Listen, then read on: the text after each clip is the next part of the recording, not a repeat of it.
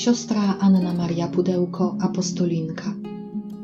Sercem słuchająca. Komentarz do niedzielnej liturgii słowa.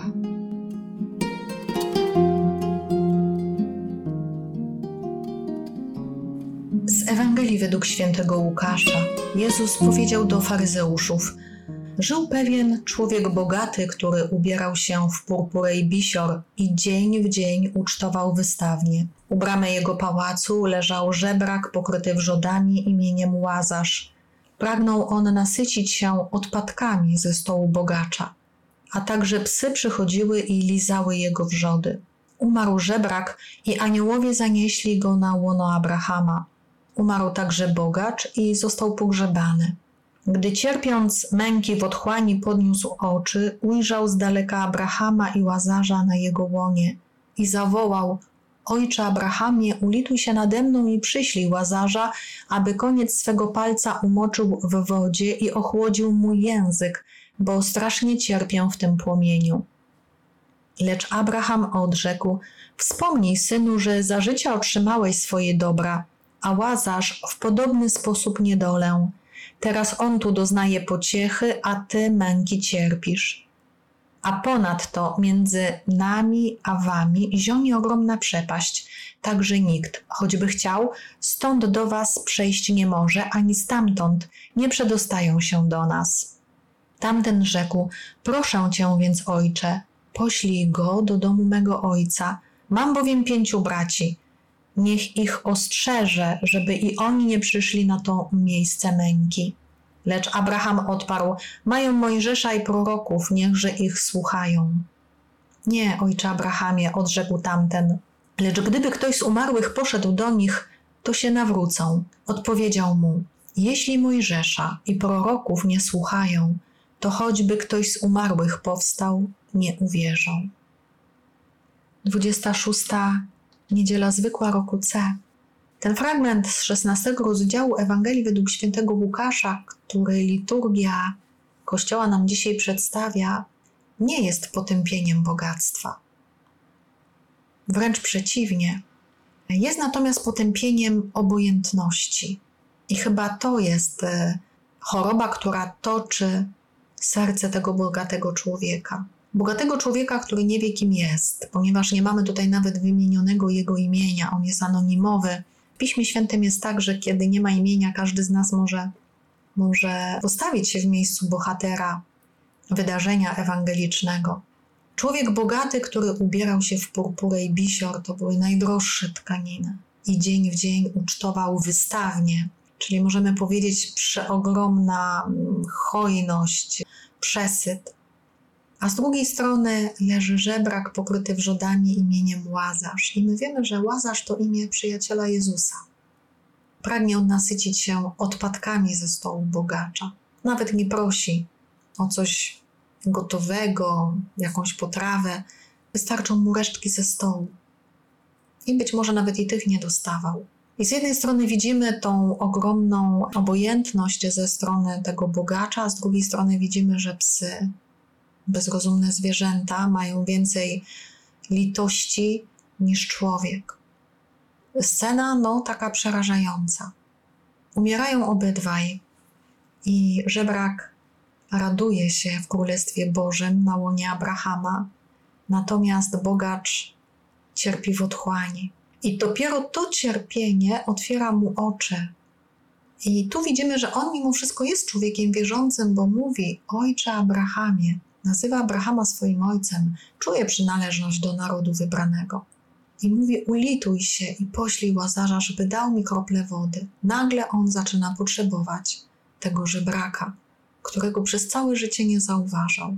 Abraham jednak mówi taką bardzo ważną rzecz, że pomiędzy Królestwem Niebieskim a otchłanią piekła jest tak ogromna przepaść, że nie można się przedostać z jednego miejsca do drugiego.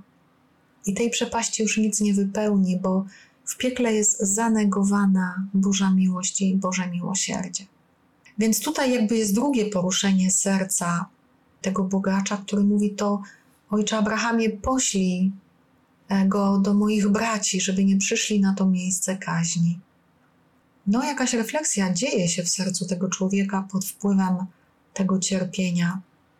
Lecz Abraham mówi, że jeśli nie słuchają Boga Jego proroków, Mojżesza i innych proroków, to nawet gdyby zmarłego ujrzeli, nie uwierzą. Ta Ewangelia dzisiaj bardzo mocno nas weryfikuje. Na ile jesteśmy wrażliwi na różnego rodzaju cierpienia cierpienia materialne, fizyczne, cierpienia psychiczne, cierpienia duchowe drugiego człowieka, czy potrafimy im zaradzić, czy potrafimy otworzyć bogactwo naszego serca, a każdy z nas ma wiele możliwości, wiele zasobów intelektualnych, moralnych, relacyjnych, duchowych. I to bogactwo zostało w nas złożone, abyśmy się nimi dzielili na wzór Boga, na wzór Stwórcy, na wzór Ojca, który jest hojnym dawcą wszelkiego, wszelkiego dobra. Ten wątek y, odwagi, dzielenia się, albo też y, no, takiego nadużywania dóbr powraca w pierwszym czytaniu zaczerpniętym z księgi Amosa. Tak mówi Pan Wszechmogący. Biada beztroskim na Syjonie i dufnym na górze Samarii. Leżą na łożach z kości słoniowej i wylegują się na dywanach. Jedzą oni jagnięta z trzody i cielęta ze środka obory. Improwizują na strunach harfy i jak Dawid wynajdują instrumenty muzyczne. Piją czaszami wino i najlepszym olejkiem się namaszczają, a nic się nie martwią upadkiem domu Józefa. Dlatego teraz ich poprowadzę na czele wygnańców i zniknie krzykliwe grono hulaków. I znowu ustami proroka Amosa Bóg ostrzega swój naród wybrany, naród umiłowany, że ci, którzy powinni być pasterzami ludu, przywódcami i religijnymi, i politycznymi, zamiast martwić się naród i odbudowywać jego upadek duchowy i moralny, beztrosko się bawią i e, marnują bogactwa i przesadzają we wszystkim. I to nie jest dobre w oczach Pana. Dlatego właśnie przyszło wygnanie do Babilonu, aby oczyścić lud, aby zaprosić do nawrócenia, aby właśnie ta próba pokazała, co tak naprawdę w życiu jest istotne. Psalm 146 ukazuje nam, że Pan bierze w obronę wszystkich ubogich, uciśnionych, potrzebujących. Bóg wiary dochowuje na wieki, uciśnionym wymierza sprawiedliwość, chlebem karmi głodnych, wypuszcza na wolność uwięzionych. Pan przywraca wzrok ociemniałym, Pan dźwiga poniżonych, Pan kocha sprawiedliwych, Pan strzeże przybyszów. Ochrania sierotę i wdowę, lecz występnych kieruje na bezdroża. Pan króluje na wieki, Bóg Twój Syjonie, przez pokolenia to uwielbienie Boga, to ukazanie Jego dobroci może być i dla nas dzisiaj inspiracją.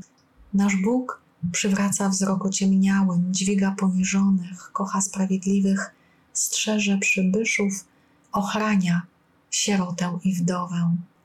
Czy i my potrafimy razem z Bogiem stanąć po stronie człowieka potrzebującego? Usłyszeliśmy już w Ewangelii, w pierwszym czytaniu, jakie postawy budzą wstręt w oczach Boga.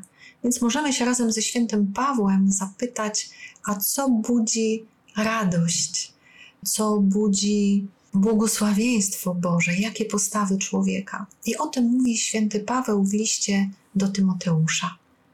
A ty, o człowiecze Boży, podążaj za sprawiedliwością, pobożnością, wiarą, miłością, wytrwałością, łagodnością. Walcz w dobrych zawodach o wiarę, zdobywaj życie wieczne. Do niego zostałeś powołany i o nim złożyłeś dobre wyznanie wobec wielu świadków. Nakazuję w obliczu Boga, który ożywia wszystko, i Chrystusa Jezusa, tego, który złożył dobre wyznanie za Poncjusza Piłata, żebyś zachował przykazanie nieskalane, bez zarzutu, aż do objawienia się naszego Pana Jezusa Chrystusa. Ukaże je we właściwym czasie, błogosławiony i jedyny władca, król królujących i pan panujących, jedyny mający nieśmiertelność, który zamieszkuje światłość niedostępną, którego nigdy z ludzi nie widział ani nie może zobaczyć. Jemu cześć i moc wiekuista. Amen.